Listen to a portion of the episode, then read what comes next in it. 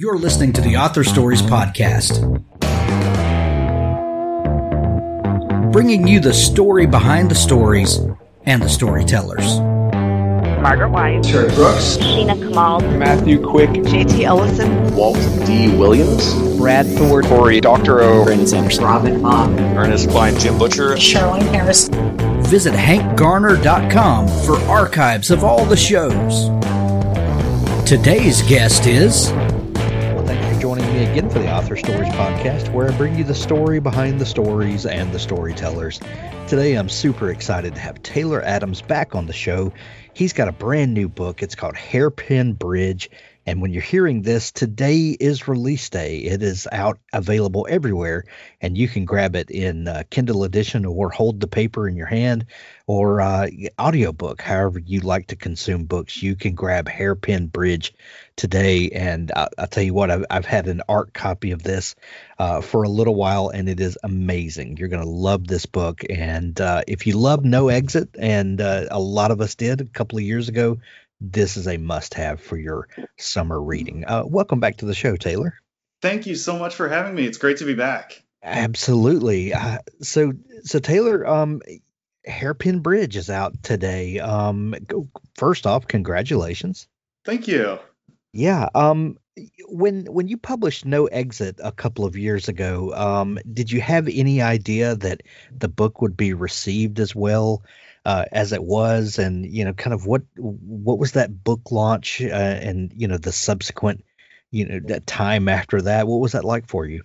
I honestly, I mean, I was I was happy with No Exit as I was, you know, as I was hitting send and sending it to the publisher at the time and all of that. But I remember I did not have like super high expectations for No Exit. I remember thinking at the time, you know, hopefully I can kind of at least hit the level of of, you know, the first, you know, thriller that I did, which was Eyeshot. I remember thinking like, okay, I hope I can just match Eyeshot and I'll just consider it success there.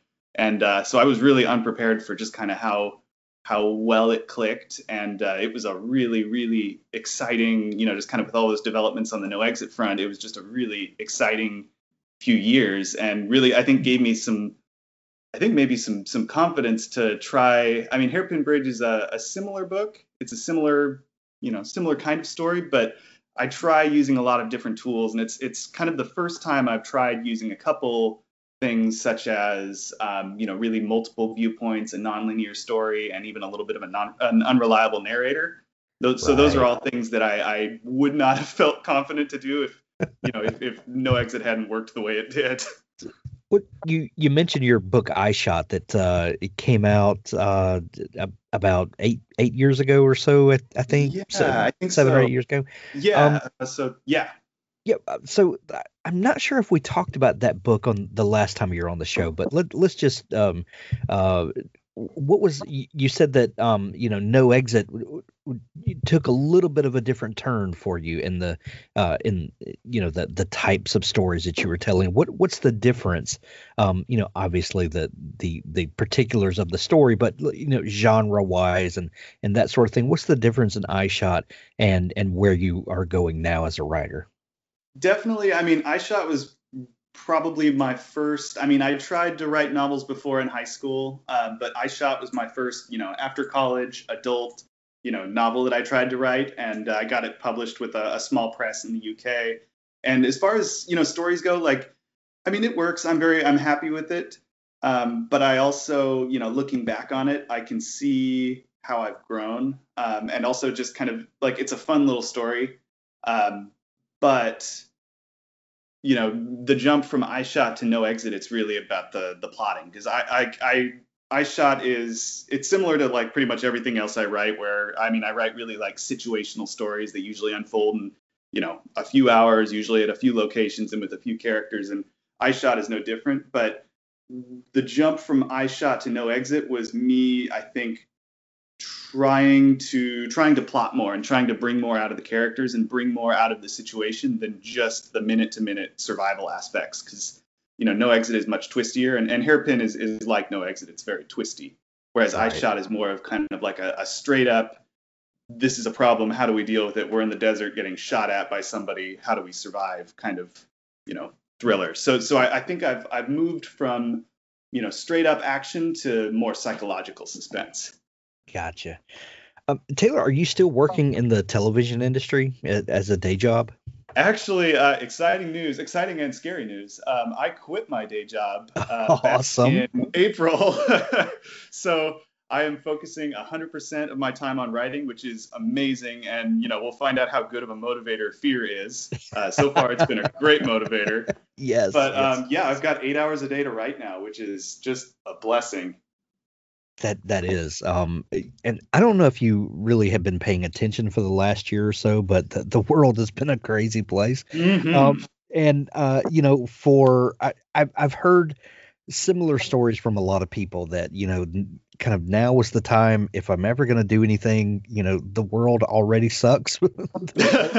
right. Might as well take a leap. Um, you know, what's the what's the last year or uh, you know, almost year and a half been like for you? Oh man, you know, um, like a lot of people, we transitioned to working from home, you know, pretty pretty early into March, right when things really Yeah. started to get pretty intense with the pandemic. And uh, I think the big thing I learned there was, oh my gosh, I never want to go back to working in an office, working all the way in Seattle because it's you know it's like a one hour commute. Um, and I mean, it's a train commute, so I can write while I while I'm on the train to work for an hour every day. But working from home just made the the writing and day job balance so much easier to achieve. So, you know, going into this year, things are kind of coming back. Everybody around, you know, work is kind of projecting when we'll be working in the office again. And I was like, okay, that's my cue to duck out. Yeah. Well, and and working from home, it's a whole lot easier to to walk to the coffee pot and get a fresh cup of coffee. You, you can't do that on the train. Oh, totally. And uh, I discovered too from working at home, you know, one of the, the blessings of my day job was they they gave us uh, free coffee. And you know, working from home for a year, I drink so much coffee. Like I I did not realize how much money I must cost them. That's so funny. That's so funny. Um, Taylor, what what was going on? Uh, you know, during the the shutdown and the pandemic and and all that, and people were transitioning and and um, television that that we watched. Uh, you know, a lot of different shows were were having to to do things differently. Uh, find new ways to tell a story where they could film it with with fewer people on set at, at a time, uh, and and that sort of thing. Did uh, did, you learn anything during this process or um, did you develop any new tools that, that maybe you have carried over to to the other type of writing that, that you're doing? And and uh, you know ha, has this time given you anything um, you know instead of just you know taking away? You know, I learned from from seeing kind of how the TV industry has has responded to this, and just seeing how a lot of the you know my coworkers you know just kind of improvised with what they had. You know, with instead of filming in a studio, filming via Zoom. Like, I I learned a lot just from watching watching how adaptable people can be, and so it's been it's been really cool just seeing. I mean, obviously, it's been an incredibly rough year for a multitude of reasons, but it has been very inspiring too, just to see how people have faced that challenge head on or just kind of adapted and adapted a, I mean, you know, filming a TV show without a physical audience, right. for example, or not without a physical, not just without a physical audience, but in without being in a physical space, it all being Zoom. yeah for sure. Um with with hairpin bridge um do you, well first off um you know I, I love to ask people about the beginnings of things and and where a project begins for them because at at one moment in your mind hairpin bridge does not exist in any form or fashion. And then either a, a character walks onto the stage of your mind or you start playing the what if game you know what what if a, a a person goes missing and and what if we start finding out that they've had some interaction with law enforcement and then maybe it's not what it seems like it is. And uh and, and then all of a sudden you know characters start filling in that what if and in one form or another hairpin bridge exists then in some fashion and then you know over the the course of several months to a year um, you know you start bringing the story into shape uh, how did it begin for you I had I'd always really wanted to tell a story about somebody solving a family member's murder. I, I just thought that was a really kind of interesting and emotionally charged, um, you know, just idea.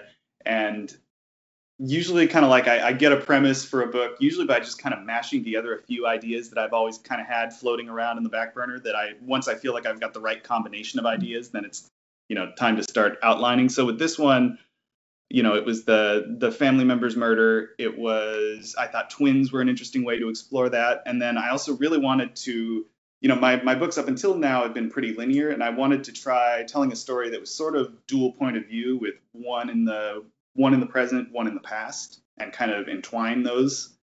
And so just kind of mushing together all those ideas, that was, I think, the point where I started outlining and going, okay, I could.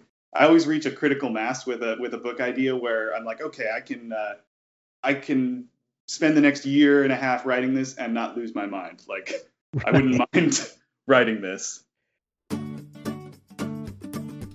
Looking for a tool to help you visualize your story before the drafting begins? Plotpens is cloud based and optimized for any device. There's nothing to download. From the new writer who isn't sure how to tell their story to the veteran who can increase their productivity dramatically, we've had experienced writers lay out a detailed structure for several novels in a series in a matter of a few days. The app takes you through four steps of the process the concept or logline. Make sure you have a solid concept that you can keep coming back to throughout the process. The outline 12 beats and 3 acts, each has a description of what should be happening with examples. The board 40 cards. We take the 12 beats and add sub beats to those, breaking it down even further and being very specific about what should go into each. These also have examples and descriptions. Right. We take those 40 cards and turn them into a to do list. For a 50,000 word book, it's about two cards per chapter roughly. We have a beautiful editor built into the app. You can export your manuscript to a PDF anytime with the click of a button. Let Plotpens help you visualize your writing project. Use code HANK10 to get 10% off Plotpens. Plotpens.com. authors. I have a fantastic new service to tell you about. It's called PubSite. PubSite is a service to help you build your very own website, your home on the web, where you can promote your work and give your fans a place to connect with you. PubSite is a website platform that allows every author, regardless of budget, to have a great looking professional website developed by the book marketing professionals at FSB Associates. PubSite is the new easy to use DIY website builder developed specifically for books and authors. Whether you're an author of one book or 20, or a small publisher, PubSite allows you to build, design, and most importantly, update your website pain free. No need to be dependent on a designer or webmaster to make a small but costly change to your website. Save the money and do it yourself. PubSite is the best platform for authors because it's a book centric platform. PubSite was built just for authors and small publishers. Every design, feature, and layout is book centric. They have customized designs for you to use. It's easy to build. No coding or HTML is necessary to create a stunning, professional looking website with all the features you want. Get a custom domain name, yourname.com. It's simple to update. You can add all of your books, add a blog and a book tour, sell from any retailer, manage your email list and social media, and even do e commerce. Build your website with a 14 day free trial, then pay just $19.99 per month, which includes hosting. And we offer packages starting at $499 to set up the website for you. Pub-site.com, the place to help authors find their home on the web.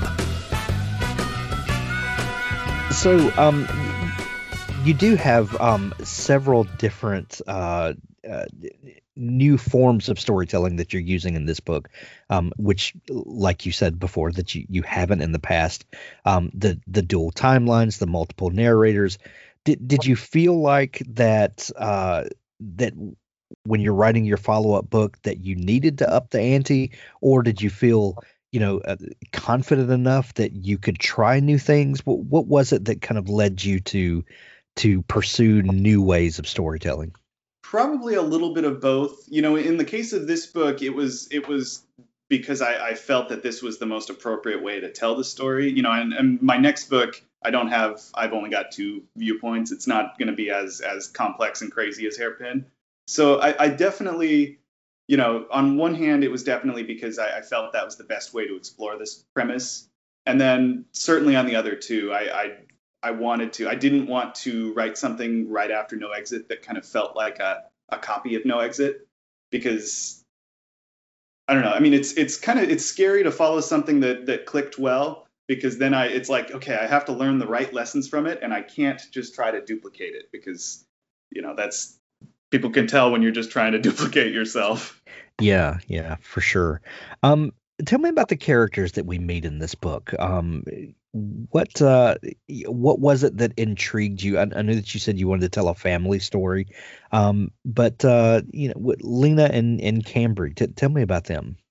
Yeah, I thought I thought you know, kind of again going back to the twin thing. I thought it would just be really an interesting way to explore past and present when you know one one family member, one twin is already is already gone and can't speak for themselves, and so we've Right. got the other one trying to pick up the pieces, and then you know twins are generally believed to be pretty close. So they're different in that they're they're not at all close. And so they have almost no relationship.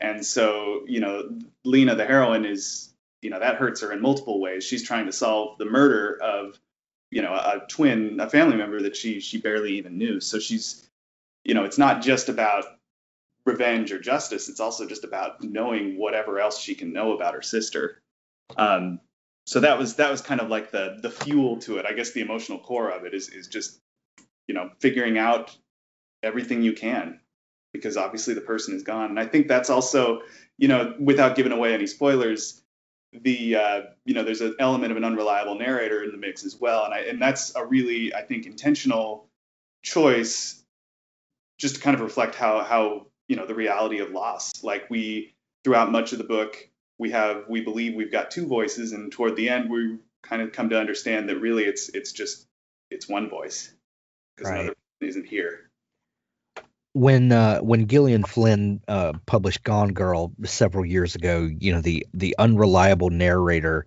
um, became really popular, and uh, I, I read several books that that tried to pull that off, and it just seemed very trite and very forced.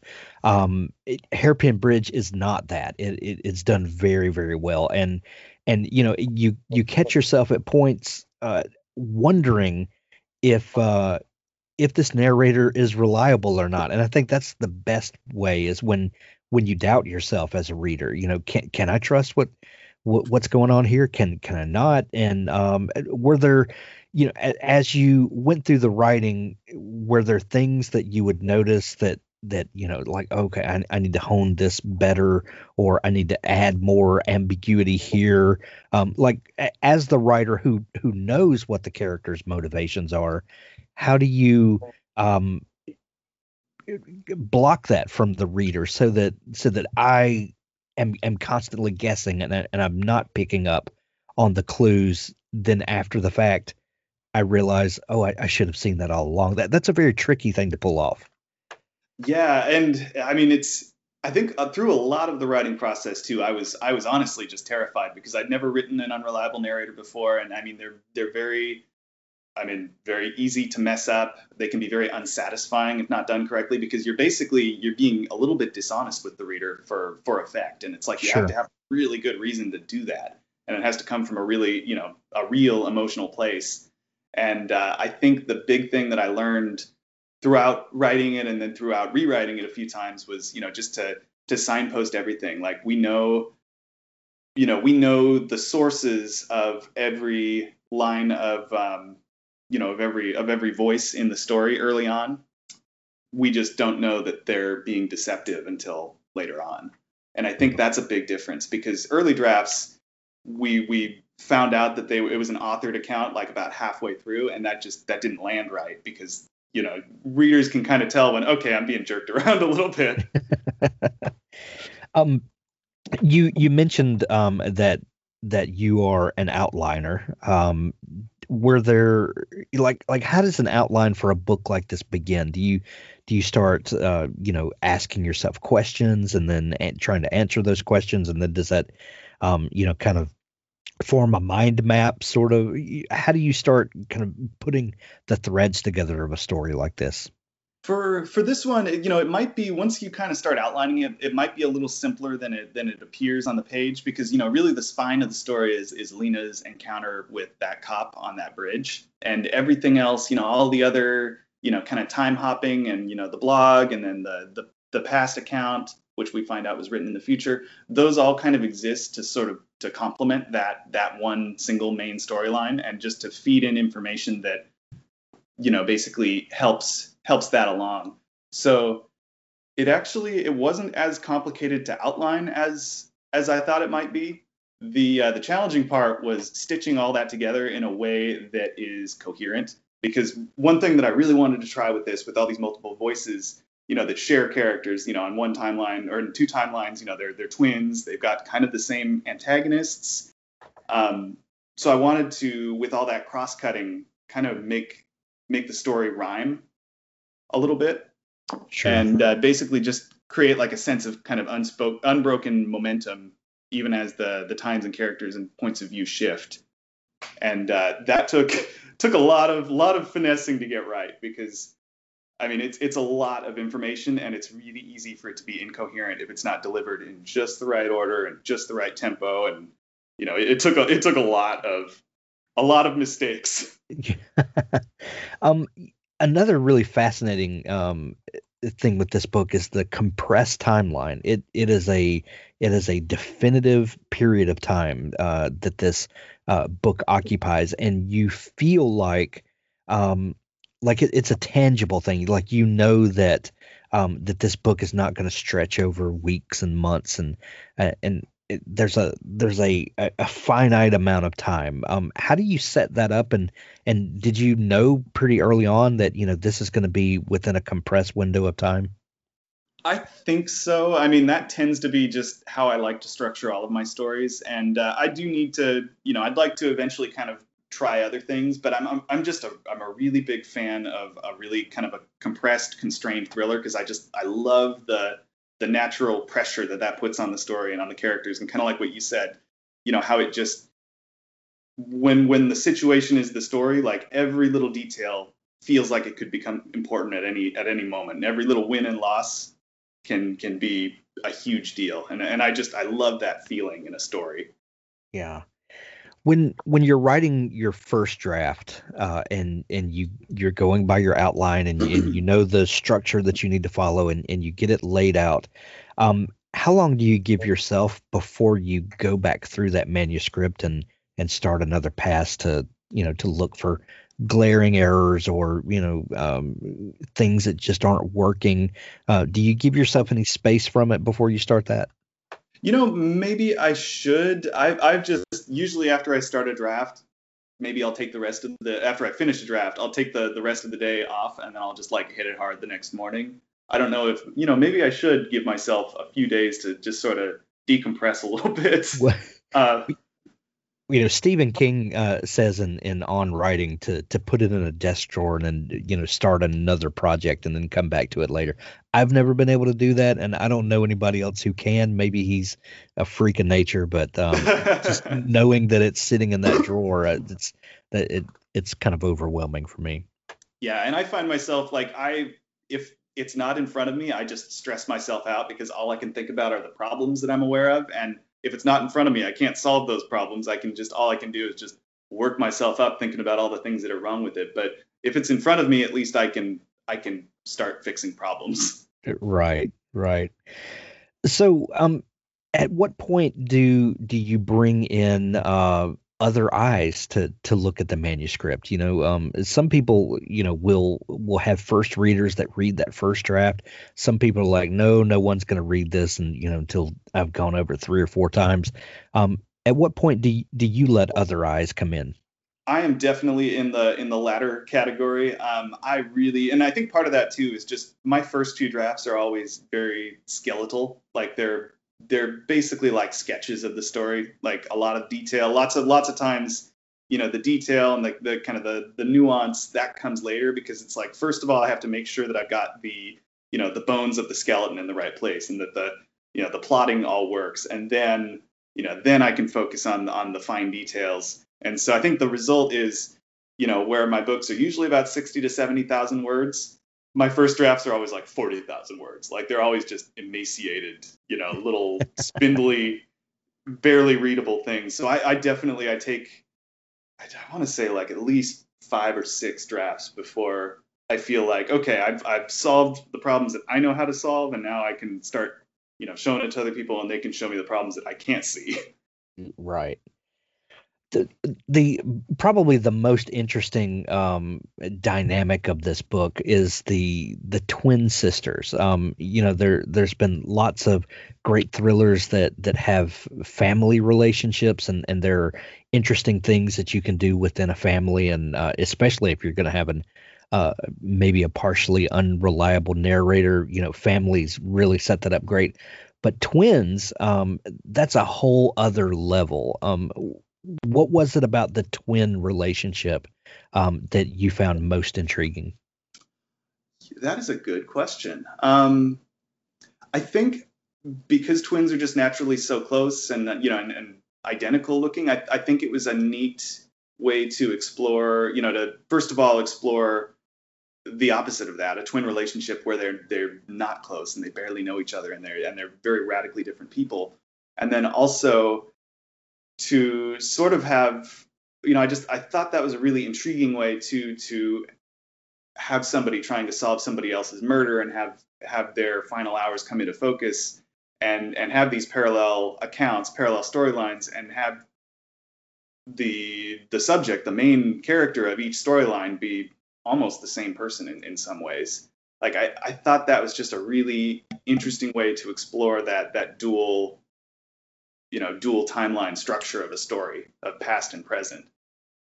And and it definitely does. Like it, it really ramps up the tension and um there, there are things that you can do with twins that uh, it's you know uh, it, it's crazy. It almost feels like the same person yes um, yes but, but you know it's not. And it really it it kind of introduces this this this mind trick to the reader that um that you as the writer don't have to do a lot of work on because our inherent uh, kind of natural bias just makes us feel that way. It's it's an interesting. Uh, I, I was really intrigued with the way you did it. Awesome. yeah. So um so after Hairpin Bridge, um, what are you working on next? What's what's next from you? Uh, what what what are you writing on now?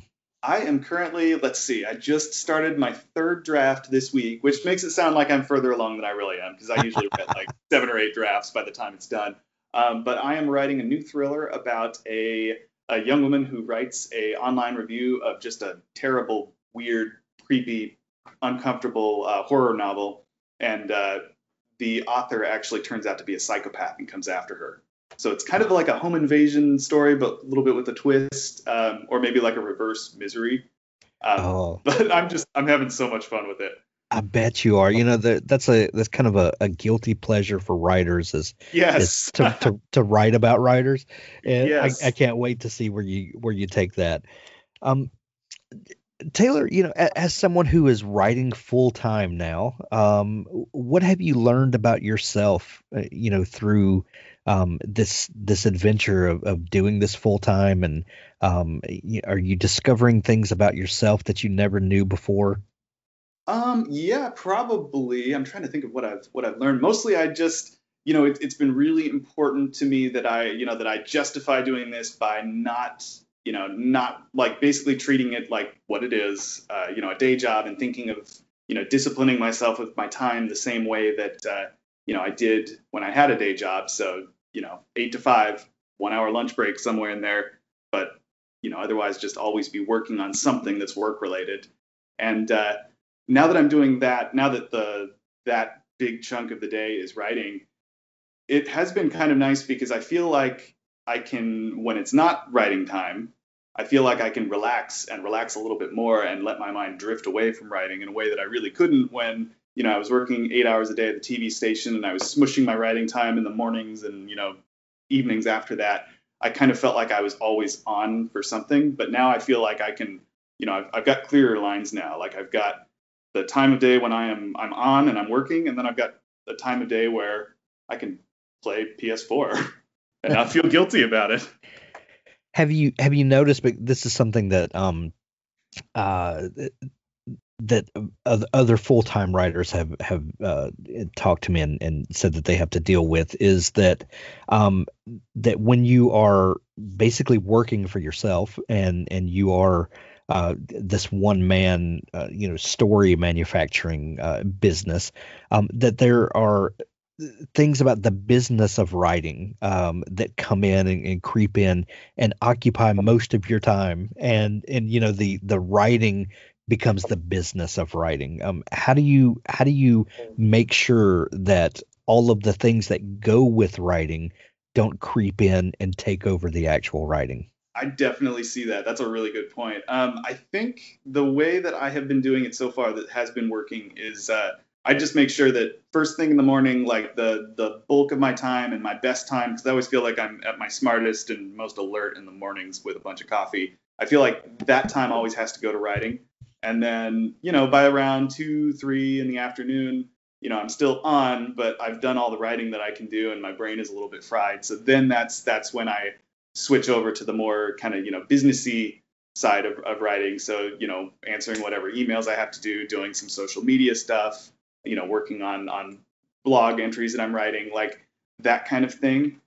Um, but saving that saving that for the latter part of the day when I've, I've already done you know my main the main part of my job, which is of course writing. Absolutely.